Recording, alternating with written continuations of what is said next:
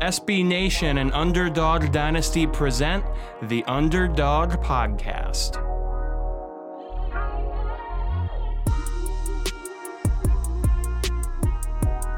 And we are back with an episode of another episode of the Underdog Dynasty Podcast AAC edition.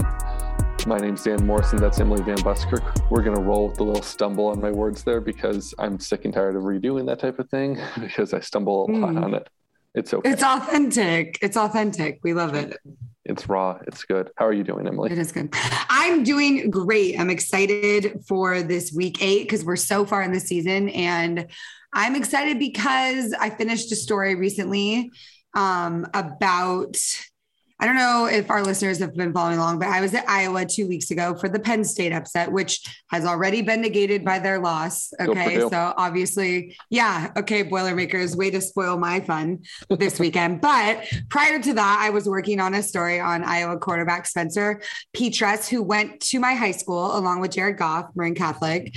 Um, and I was able to reach out to Jared and and then I talked to Spencer at the game and um, actually interviewed Kirk Ferentz, the Iowa head coach. So I had a nice little story I was doing about you know the bond that this high school that no one has ever heard of in a place that people don't really know where it is has forged. And uh, they ran the story. First of all it went online on the marin ij dot com and then they ran it in the front page of the sports section on sunday Mhm. so i think it was sunday yeah sunday so Mm-hmm. full story is like a thousand words that i wrote which my stories are always that long but Yeah. um it was No, cool because we all awesome. went to mc yeah and so it was like our athletic department at our high school retweeted it and was like yeah three Marin Catholic alums. It's kind of a unique situation to have two stellar quarterbacks like that. And then the writer that's writing about them also be from the same high school. Like Mhm. it's so random. It's Yeah. so weird, but No, that's That's- awesome. And so it is a good story. So, you know, gotta go check it out if you haven't. I know this Thank is the you. AAC podcast. That's we're talking what Detroit Lions, Iowa Hawkeyes. Ten, yeah. yeah. You know what It's I mean? fine. But it's fine because, you know, we talked about it before. It's good to be a well rounded college football fan, know what's going Right. on everywhere. It's something that I think a lot of Power Five fans don't appreciate. And G5 fans really should that this game or this sport is way more than just a handful of teams. Yeah. And it's just kind of a fun feel good story with all the craziness going on. It was nice to write something that was wholesome and their relationship is so cute. So you should check it out. There really isn't anything more fun than just when you write a story, you're like, ooh, I think this is actually just like nice. Like, It's, it's just not- like it's just a there's like- nothing mean in it. Like I don't think this is divisive. I don't think this isn't me like giving my opinion where I could be like, someone go, Mhm. actually, idiot. I remember, you know, 2012 when Yeah. this was the case. So you're wrong. And you're just like, okay, I didn't, it's fine. like, what will live? You know what I mean? No, this Yeah. is just about two quarterbacks that never played together ever on the same, you know, they played on the same field, but they never played together.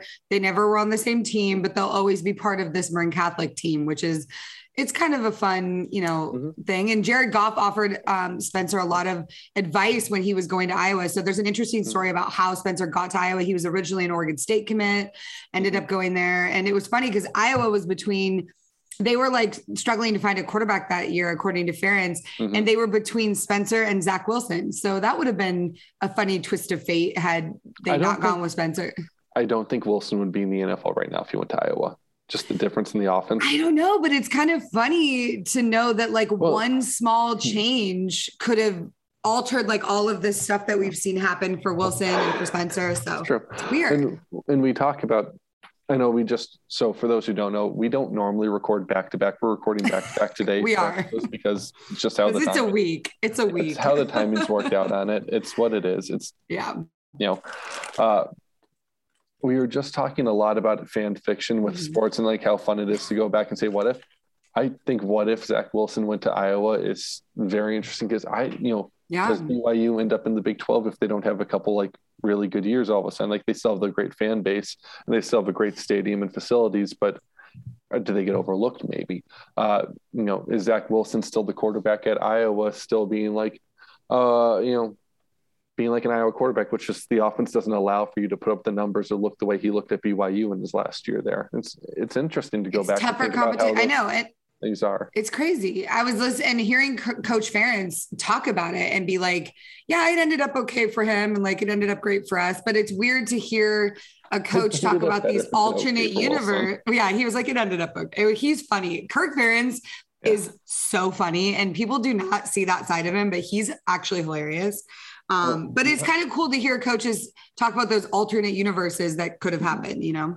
Yeah, and you really need to like for a lot of guys like that get to know them to actually know what they're like because you know it's easy from a distance to say oh kirk ferentz he's an old curmudgeony guy who runs the same old school everything at iowa and you know that might be what he gives you at a press conference or you know yeah. or, or i think you mentioned that an Iowa press conference is like an old uh, one of those old boys clubs. It was like, an old guys club. Yeah, it was. I was yeah. like, but it made it made a huge difference that Coach Ferentz like made the time to reach out as a female mm-hmm. writer, as a young writer. Like it was mm-hmm. everything to have him realize that that's what it was, and then make an effort to speak with me about the story. So I really appreciate Iowa for that. Anyways, go read the story. and again, I'll add on. It's definitely so much easier to speak to like a coach one on one, in my opinion. I hate press conferences. I hate asking questions at them. I'm just, I feel like yeah. as I go, what if my question's dumb? What if this is uh, yeah. a dumb question? What if this is imagine, everyone imagine already knows that. the answer to? You know imagine that and then imagine being female and having people be like you don't know what you're talking about you never played the sport you shouldn't even be here so yeah, it's that it. times a million yeah exactly. and, and like, i like press conferences to be honest like i like standing up and pushing forward and doing that but this one was just could not get a word in tried like four times and was shut down so yeah. i have a limit yeah oh, and again so shout out to Kirk Ferentz for being cool about all that in the uh, yes. aftermath. Go read the story. Uh, we've got yeah, marinij.com there you have it. Uh, we've got five AAC games to go over this week. Uh, mm-hmm. You know, I think that's a pretty interesting slate. I think we've got Thursday, Friday, then three games on Saturday. So you're going to be mm-hmm. kept through. You're going to have something to watch all week. Yeah, we love that. We do love that. I think, man, there's really only one of these games looking at it at a glance that I think is going to be maybe two. I'm going to say two. I'm going to say aren't going to be okay. super competitive. Um, but I think it's going to be a good uh, slate overall. Let me let me take a guess at, at which one. All right. Well, um, okay, yeah. So we're not going to talk about it yet. We're going to talk okay. about a couple games. Okay. You know, I do right. not think Cincinnati Navy is going to be competitive. that's the okay. one. I, yeah. That's the one I thought you were going to say. But let's start on the Thursday night game then, which is I think a game that has the potential to be interesting, but in our heart of hearts, we know who we should be picking in this game. It's Tulane at SMU. Oh no. So oh, Tulane, no. we've we've talked a lot about Tulane's issues on offense, which is consistency, especially from Michael Pratt, making sure he doesn't make mistakes like holding the ball too long and gain strip sack, and not compounding those mistakes by following that up by trying to make up for that fumble with a forced ball into an interception, which he has had a tendency to do, just compound mistakes a little. He has a ton of potential, and I think we all see that as well. I know we also want to see more two tight end sets out of them because they're very strong from that set. Uh, what we haven't talked about enough, I don't think, is just how bad their defense has been, especially early in games. And they're setting the offense up where every game feels like they need to come from behind if they have any shot to win, mm. which is just not. It, that's part of what leads to the interceptions and stuff because you feel like you need to go make a play. Uh, the defense needs to show improvement, and this might not be the game where you see any tangible improvement because we all know what SMU's offense is like. Yeah. Mm-hmm. We all know what's coming. Yeah, I mean SMU, you can you can score on them. I think S or uh, Tulane rather has plenty of opportunity to score thirty plus points in this game.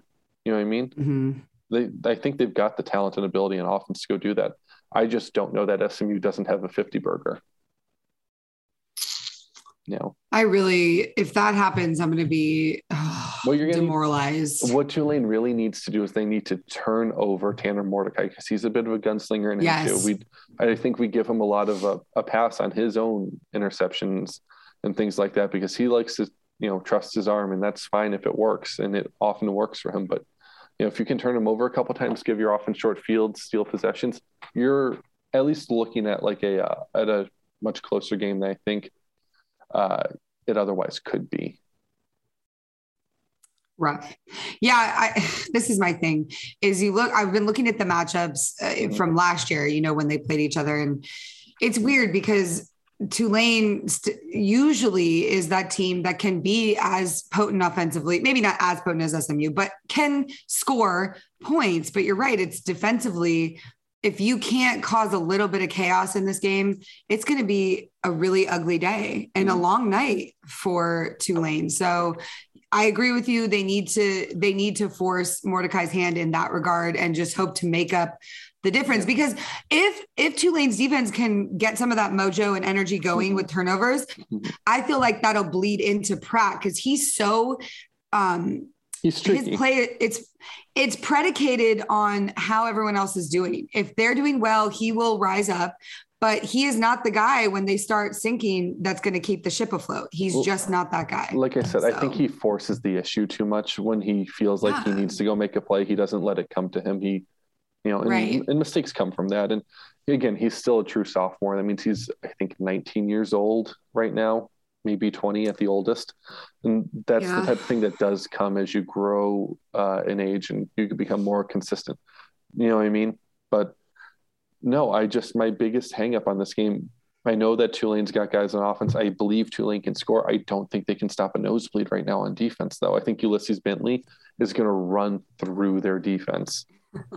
and I think that when you balance out Tanner Mordecai, who can throw it all over the field, and they've got good receivers like Roberson on that side and Rice, and like I just I don't see how you how they slow down SMU at all, to be honest. Especially at Yeah. SMU. I agree with you. It- the only thing I'll say is this about SMU and why I think maybe Tulane could come out victorious in this game. There's, a, and we say this every time with SMU, every time they keep winning, there's more and more pressure on this season to be perfect. You know, they're streaking, they have the 6 and 0 start for the second time in three seasons um, when they were 8 and 0 in 2019. So, That's very fair because SMU hasn't gotten over the hump from very good to great in the American just yet.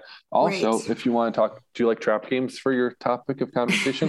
Houston's Sure. Houston's next week for SMU, Interesting. So they could be looking through Tulane, hypothetically, because you know, Hypothetically. hypothetically, I don't know that they are, but hypothetically, but they could be. So right. yeah, it has the makings of maybe some Thursday night chaos. No. That's all I'm saying.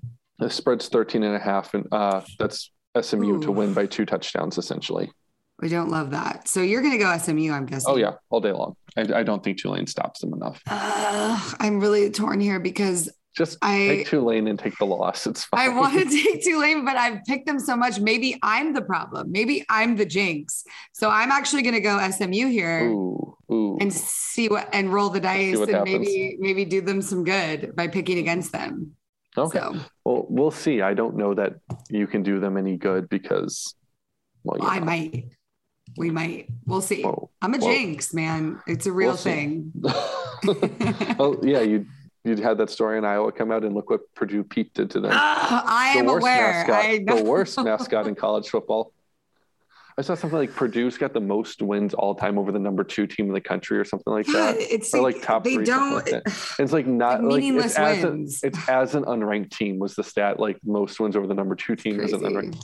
And you know, part of that's opportunity, but man, it's just I so didn't silly. see that game. I didn't see that Iowa game, but it is very upsetting to see them lose at I was- home. I, understand on the road, but I- at home, I was on Mhm. other games because I'm not a huge Big Ten, uh, Big Ten football fan. I don't love the Mhm. way it.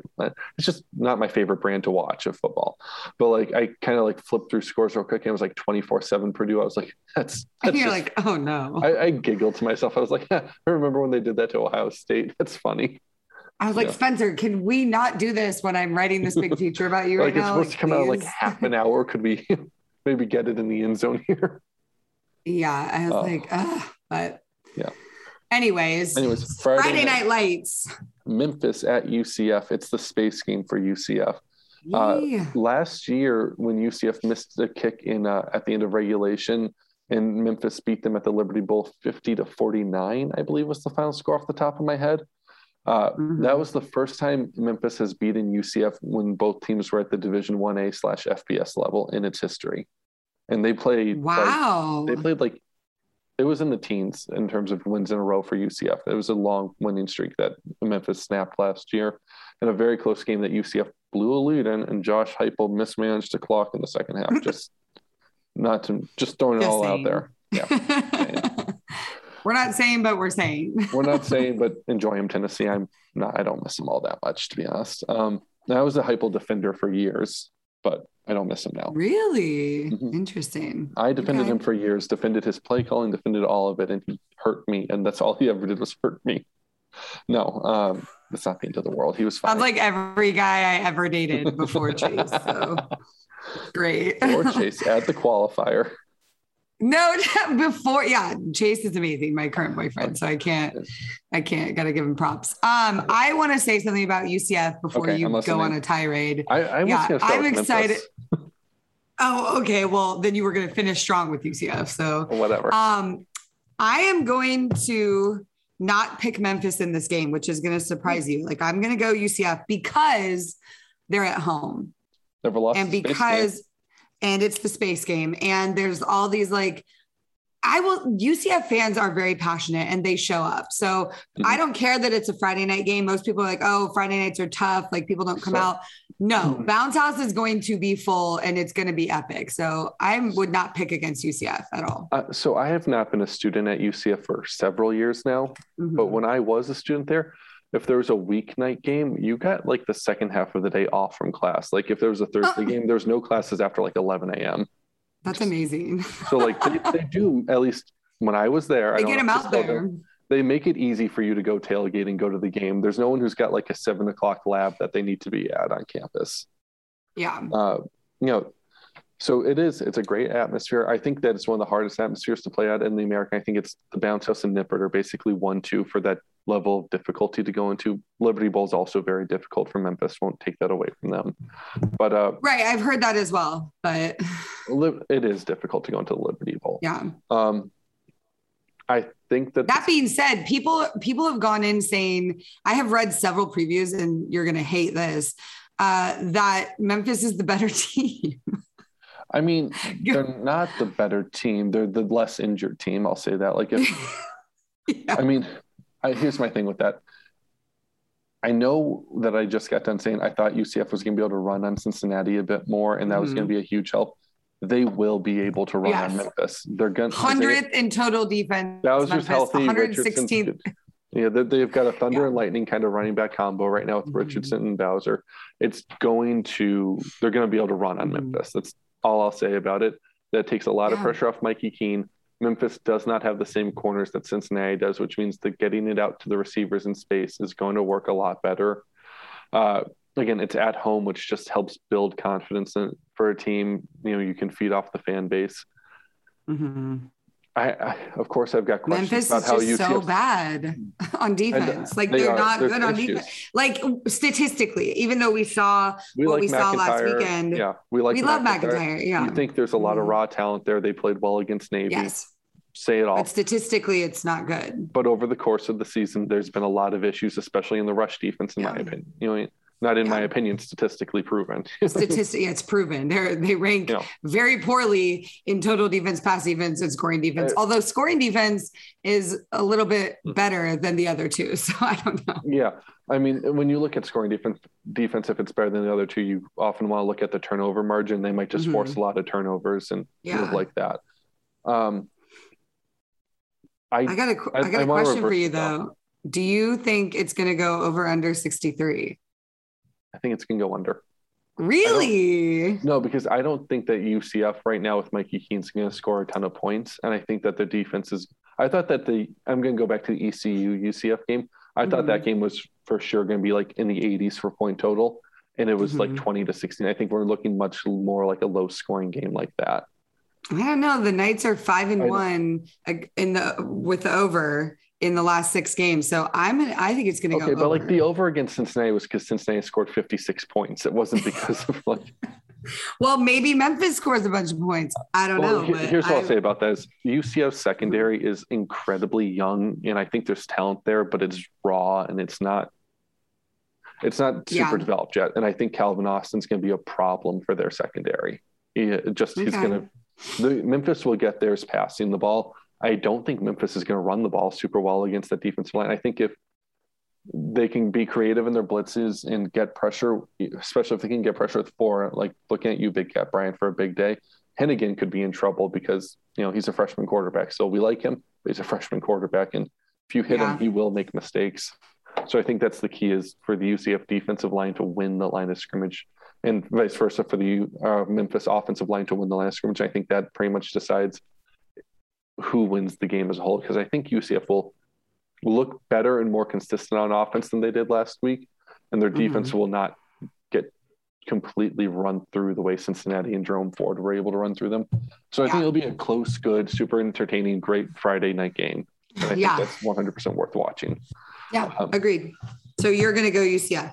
Oh yeah, all day long. I can't. Long. I can't. I mean, at this point, I'm just gonna pick all the same games you pick for but this then you, week. you'll never catch up then. well, I'll take a week off. I'll take a week off from the chaos, and then we'll come back strong next week. Well, if that's the way you want to play it. I gotta do something. I gotta do something. Wasting a week is not something. It's it's not wasting if I can not do any detriment to my record. If I can just improve it, you know what I mean? Then I'm by a okay. winning percentage thing. All right. yes. Uh, we've got three Saturday games to go through too. Um, the first is at noon. It's Cincinnati at Navy. How long do we want to talk about this? At a two minute timer. I mean, yeah. Uh, I don't. here, here's what I'll say. I do think Navy has been getting exponentially better over the course of the season.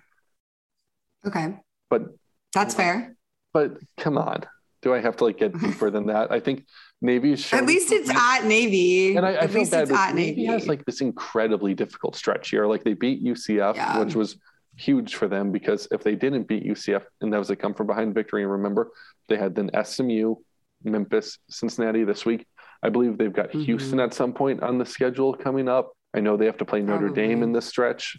Like it is not a fun stretch for Navy. Yeah.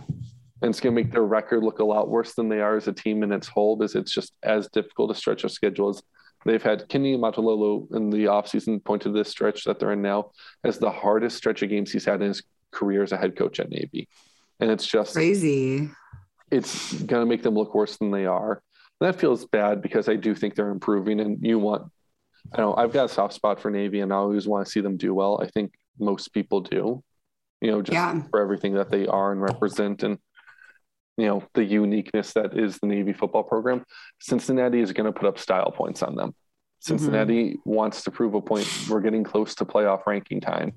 Uh, Cincinnati needs to look head and tails above the rest of the American because you know they're looking for a reason to not include them because that's Of just how that's how the playoff committee functions. Yeah. That's you know, it's just how it is. We all know that it's not breaking news. I'm a cynic about whether or not they can make it, even if they run the table from here, winning every game by 30.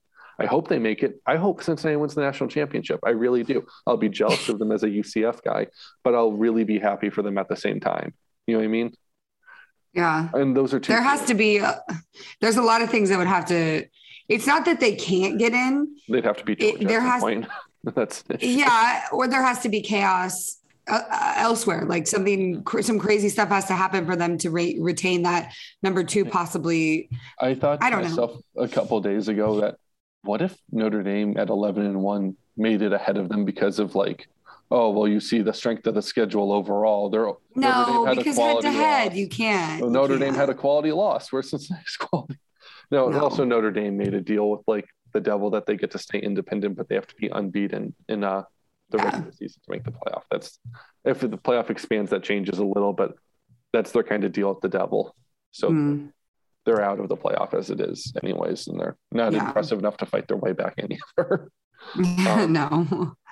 anyways, uh, yeah, I don't want to spend more too much more time talking about this game because it is just we know what's going to happen. We know it's going to be a style point thing. Cincinnati's defense is so good at everything that they do right now that I don't see how Navy's. I don't see Navy breaking double digits in points in this game. I think it'll, it depends. Like with every Navy game we talk about, we talk about controlling the clock, controlling the ball. If and that's they could yeah. make it difficult, right? Because figuring out the triple, even though you know it's coming, it still Yeah. takes a little bit of time to get into it in the game. So I feel like we're going to see a half Mhm. where people are start freaking out. Like Navy comes out at it. home. Yeah, they smack them. Mm. And you see that first half and you're like, oh shit. And people are going to start freaking out that Cincinnati's going to lose. But then Cincinnati's statistically second half is very strong. So they they'll come in and win. So I'm going to go with Cincinnati, but I think the first half will belong to Navy. And you know, you're right. Cincinnati has been starting slow most of the season. They did not start slow Mhm. against UCF for some reason. Don't know why they took the week No. off from that. uh, No, they did not. the closest thing I can say is last year Cincinnati did play Army, and if you want, it's different. Army's better than Navy right now. They're just yeah. they just are. And last year's Army team was very good. Uh, yes. Last year's Cincinnati team was a different Cincinnati team than this year. It's hard to go from year to year and make those comparisons. It's why I don't necessarily want to compare this Georgia team to this Cincinnati team because they played in last year's Peach Bowl. That's different circumstances. You know what I mean? But that was a very low score. It's like 24 to 10, 24 to 14 off the top of my head game. And like, could Navy make them play that type of game again where people go, oh, I don't know what happened there, Cincy? Potentially, but I don't think it will. I think it's going to be a pretty handy win for the old uh, Bearcats. yeah.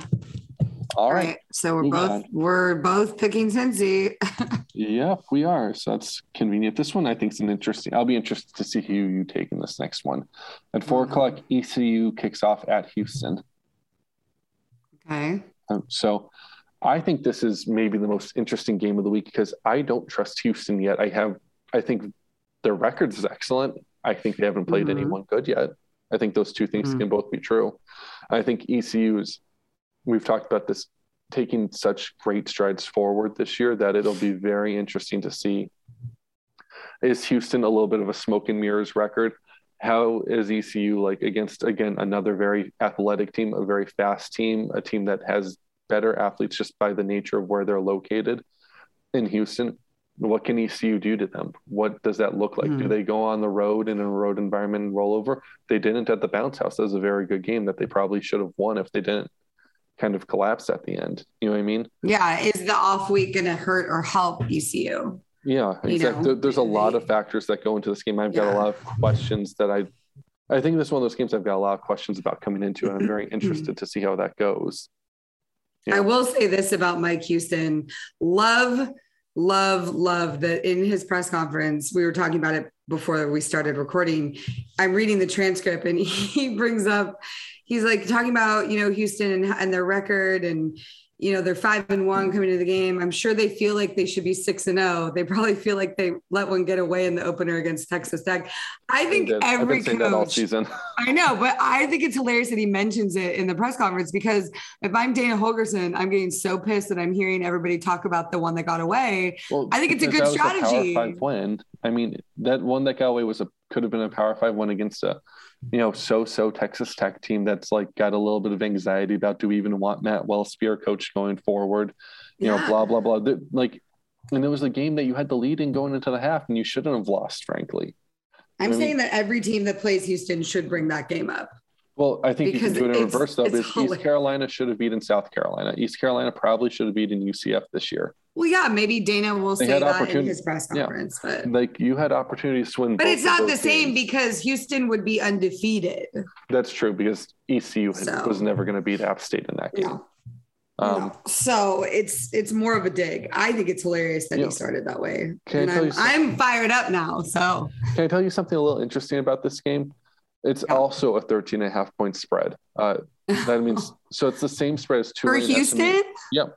What? Houston is a 13 and a half point favorite in this game, which is the same as That's SMU is over. Tulane, which makes no sense to me, to be honest. Yeah. 'cause ECU is clearly they well, I don't do a ton of transitive property because like it's fun, but it only means so much. But we're in conference here, so ECU kind of beat the snot out of Tulane this year, and SMU we can all agree is better than Houston. They haven't played yet. You know what I mean? So like, there's no reason why that should be a, the same spread to me for like. That person has clearly not been watching Well, I mean, AAC football. the thing, well, the thing is, Vegas isn't in the like.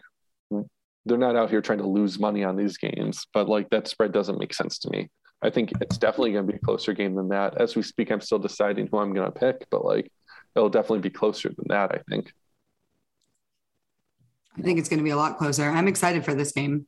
I am too. I think you know what's going to come down to Hmm. Holton Ahlers on the road. Can he No. It is though. Like, is he get which Holton Ahlers shows up? Is it the one who showed up against South Carolina and was you know throwing the ball two yards down, like uh, two yards after he crossed line of scrimmage and like taking bad intentional grounding calls and just missing checkdowns, or is it going to be the Holton Ahlers that's been showing up in recent weeks and has been kind of lighting up opponents? Like, do you Well- get the fourth quarter against Marshall uh, Holton Ahlers, or do you get the you know first half against App State? Like, which are you getting?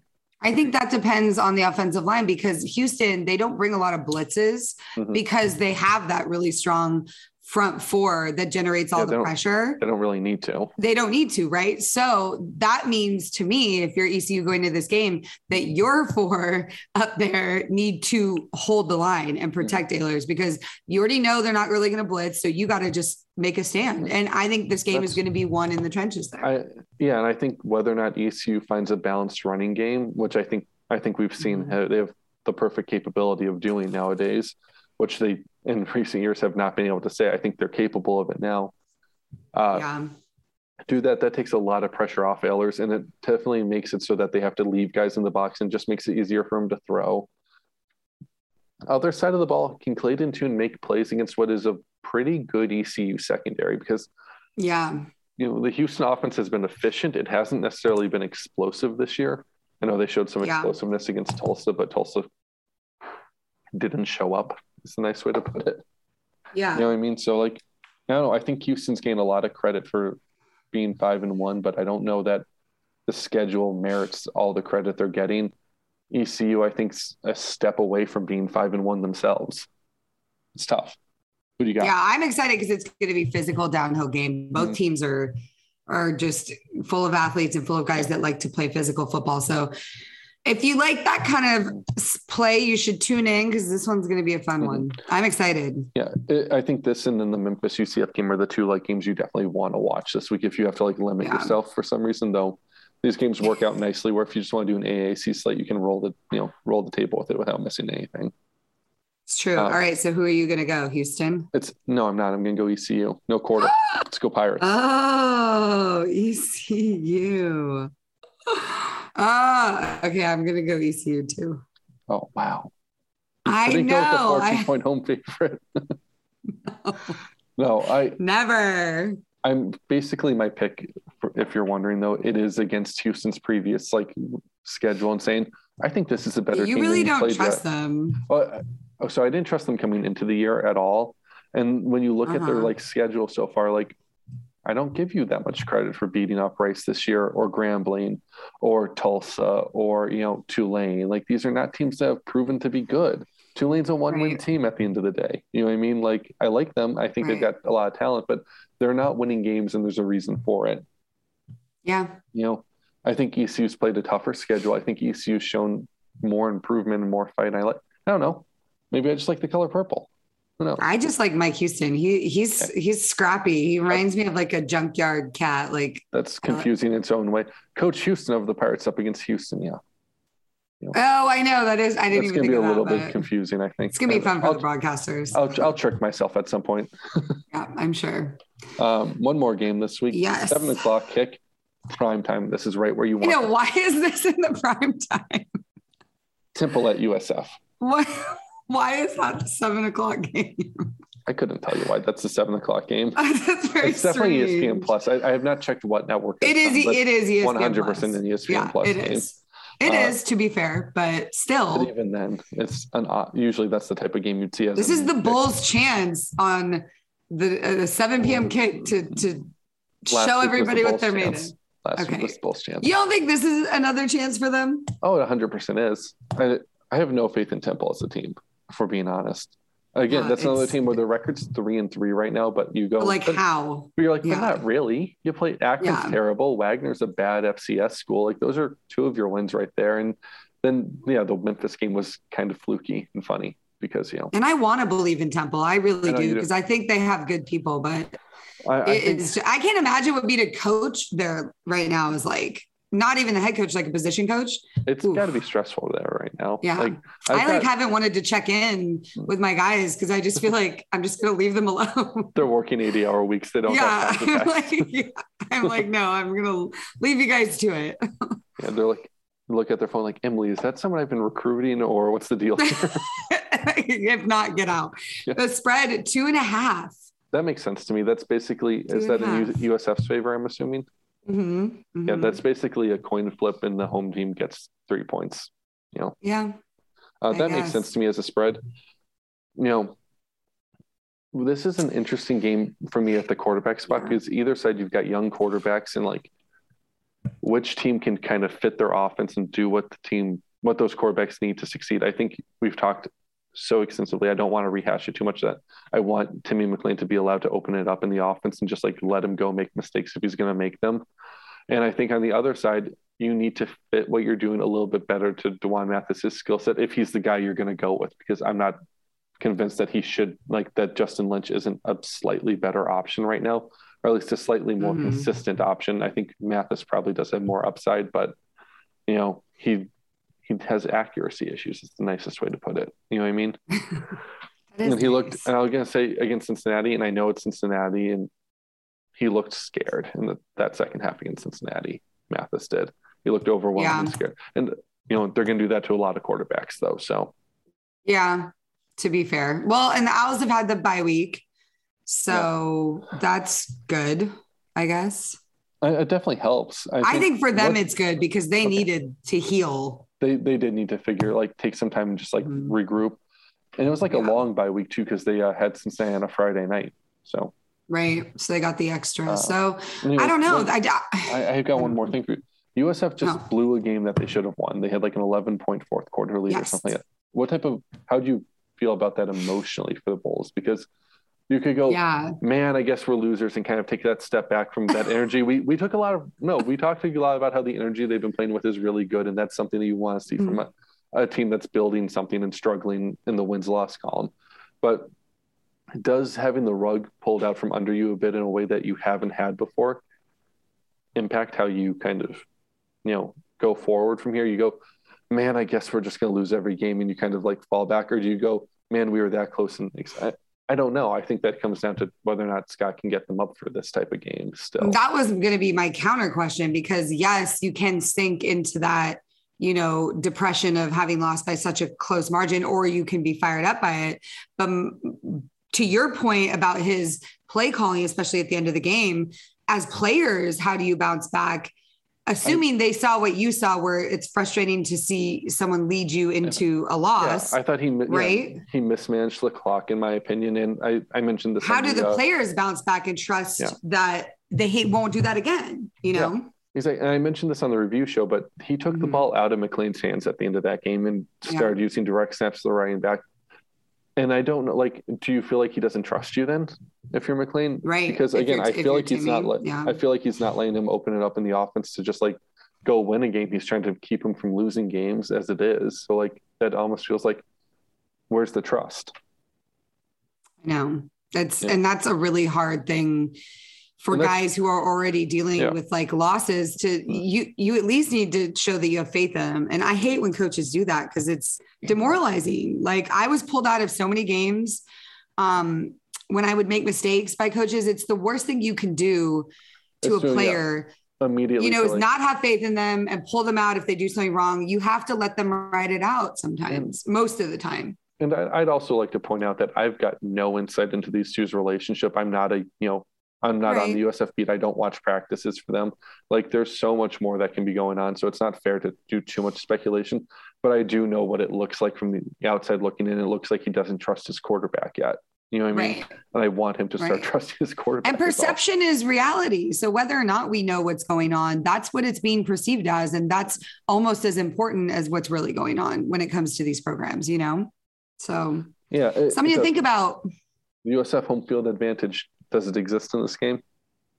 You already said that it doesn't. I said that on the last But a Saturday night, a Saturday night, 7 p.m. kick, you know, maybe I don't know. I don't know anything about the culture there, but I feel like who's not coming out at 7 p.m. It'll be cooler. It's not middle of the day. yeah, can't in the Sun. I don't Um, know. All day to You said it tailgate and have- doesn't.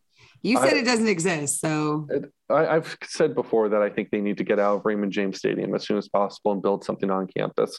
I mentioned in our last show that we recorded that USF does not market their football program or their athletics programs, broadly speaking, pretty much at all. Uh, that's not even me saying that they don't do it well enough. That's you can go read tons of Bulls writers, you know, people who are much more in tune to the program, alumni of the university, who will tell you that too. I know that because of my UCF affiliation, sometimes people say, "Oh, you're just hating on them." No, I'm not. I'm telling you, genuinely advise you try advertising games on campus.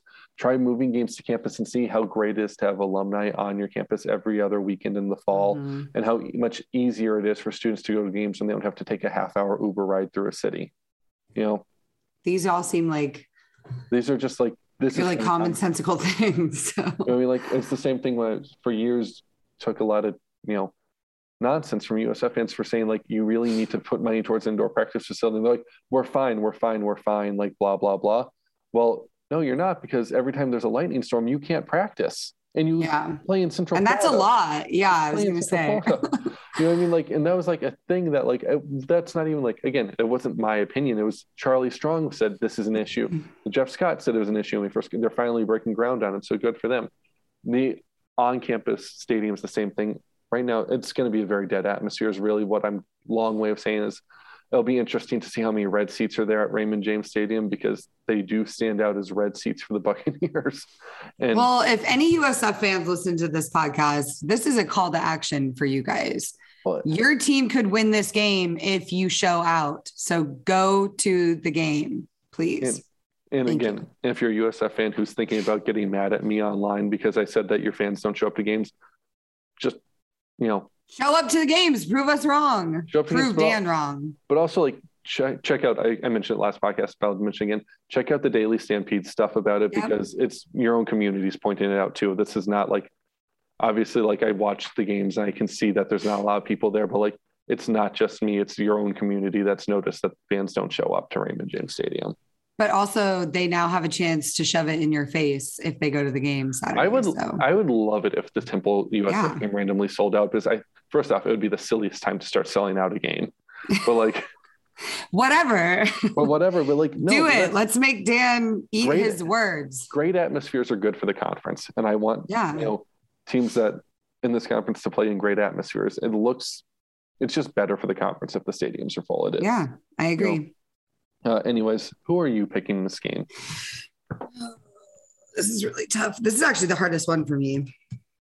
It, it's not an easy I, pick. It's not. Um, I'm going to go USF. All right. I am going to go Temple because I took USF ah! last week and they hurt me. They cut me. And you know what? They hurt you. They cut. I'm going to say, no, I'll say Temple doesn't hurt you ever. I hardly ever pick them. That's fair. no, like I think Temple coming off the bye week to regroup. I think, you know, I think they're also just a slightly more put together team this season. I know that I just kind of knocked all their wins as being, yeah, but not that good. I think they do have a little bit more resilience to them right now. That's all. I don't know if that's the best way to put it, but it's yeah. a coin. It's a coin flip game. I think you can it go either way without too much. Um, yeah, those are our week five slated games. It's a, I yeah. think a couple interesting games in there. The Temple USF game is going to be interesting to see who wins because it'll be interesting for the conference. If you don't exactly. care about American football, then well, yeah. But from if you're looking to see which team's doing a better job building right now, I think that's an important game because they're both yes. obviously rebuilding programs. Uh, yes. Yeah, no, it's. I think it's a pretty good week. I think, like I said, Cincinnati Navy, you might be okay Watt flipping over to a different game and just assuming Cincy wins. But other than that, it's going to be a really good weekend.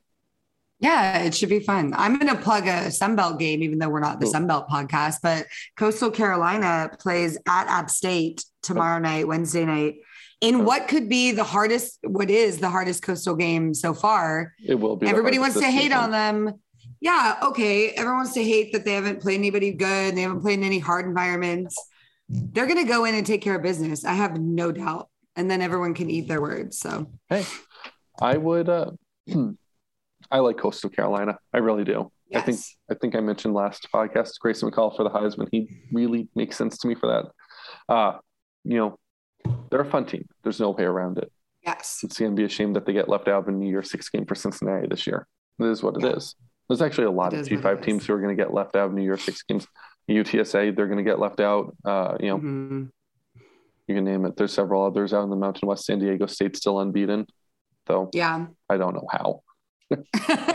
Because it's the Mountain West. It's weird. It's a it's a weird conference out there. U- yeah, UTEP the Wild Wild West. I think I saw somewhere UTEP is very quietly bowl eligible. UTEP. That sounds, that sounds about It's a right. weird. It's a weirder season, the G5. If you look beyond the American, even in the American, Do you think? it's like a little strange? Do you think that USC manages to beat Notre Dame or no? No, I don't. No, Notre Dame's coming off a because bye. Notre Dame's at and they're Notre Dame's- home. Notre Dame's coming off a bye. It's at Notre Dame, uh, Okay.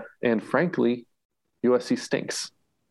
Okay, Notre Dame's interesting. an excellent defense. It's going to be, as always, a boring Notre Dame game to watch, but it's exciting because I do love the Notre Dame USC rivalry. I was torn between going to um, Clemson, Pittsburgh Oh, Pitt, this weekend. hail Pitt. I love going to Pitt. They play at Heinz Field, which is so fun. Um, You- You know my feelings about teams playing in NFL, NFL, stadiums, stadiums. I know, but Uh, for this city, it works. I Pitt feel like. also, I do remember like Pitt design, uh, Heinz Field, sorry, was designed with Pitt in mind as being like Mhm. the home team. So it's not like they're kind of like borrowing facilities. It's like designed for them as well. Yeah, they have a presence For- there. For what it's worth, it makes sense. I don't agree with it necessarily, but I I get it. It's like UNLV sharing with the Raiders. I don't agree with it, but I also I get it. It's so much better than where they did play. Well, yeah, I, I never. Sam Boyd Stadium. like Yeah, but Sam Boyd wasn't on campus either. It's not like they left. No, campus. it wasn't, but it was terrible. So, So it's definitely a distinct improvement. yes. Well, we were trying to decide between that because obviously Kim went to Clemson. I love going to Pitt or Northwestern Michigan, and we went with Michigan. Um, so if anyone is looking for some sort of crazy uh, possible chaos, that game might be of We'll interest. North- I would love it if Northwestern upset Michigan. That'd be. I can't make any promises, but we will be in the house, so Oh, you the never thing know. with Northwestern, and I think you probably know this, is like once every three years they're randomly very Yeah. good ah. for no good reason. Just Yes. Yeah. It's weird. And I've been up there, but then I was there. The first time I ever went to Northwestern was two years ago before the pandemic, and they got shut out by Iowa. Like they scored no points at home. that makes sense. So yeah, it was like the weirdest thing. But then the next was year, the year. That was were the like year they were like terrible on offense, right? yeah. There, I yeah, remember because that was Walt Bell's first year. It's hard to get shut game where they out. Scored a lot. it's hard to get shut. It's hard to like literally score none points. That's very difficult. So I went up there. I was like super excited. Evanston's so cute. Uh, they have a stadium DJ who's amazing. So I was like really excited. And then Iowa just was like, no, none. It happens was to the like, "All right, best cool." of us. It But we'll see what happens. happens this weekend. I'm excited to go to the big house. It's one of my favorite venues in college football. So should be good. Yeah, absolutely. Uh, you can find me at Dan underscore Morrison ninety six. You can find me at Emilnem, E M I L N E M. Yeah, have a good weekend. We're off. We'll see you next time.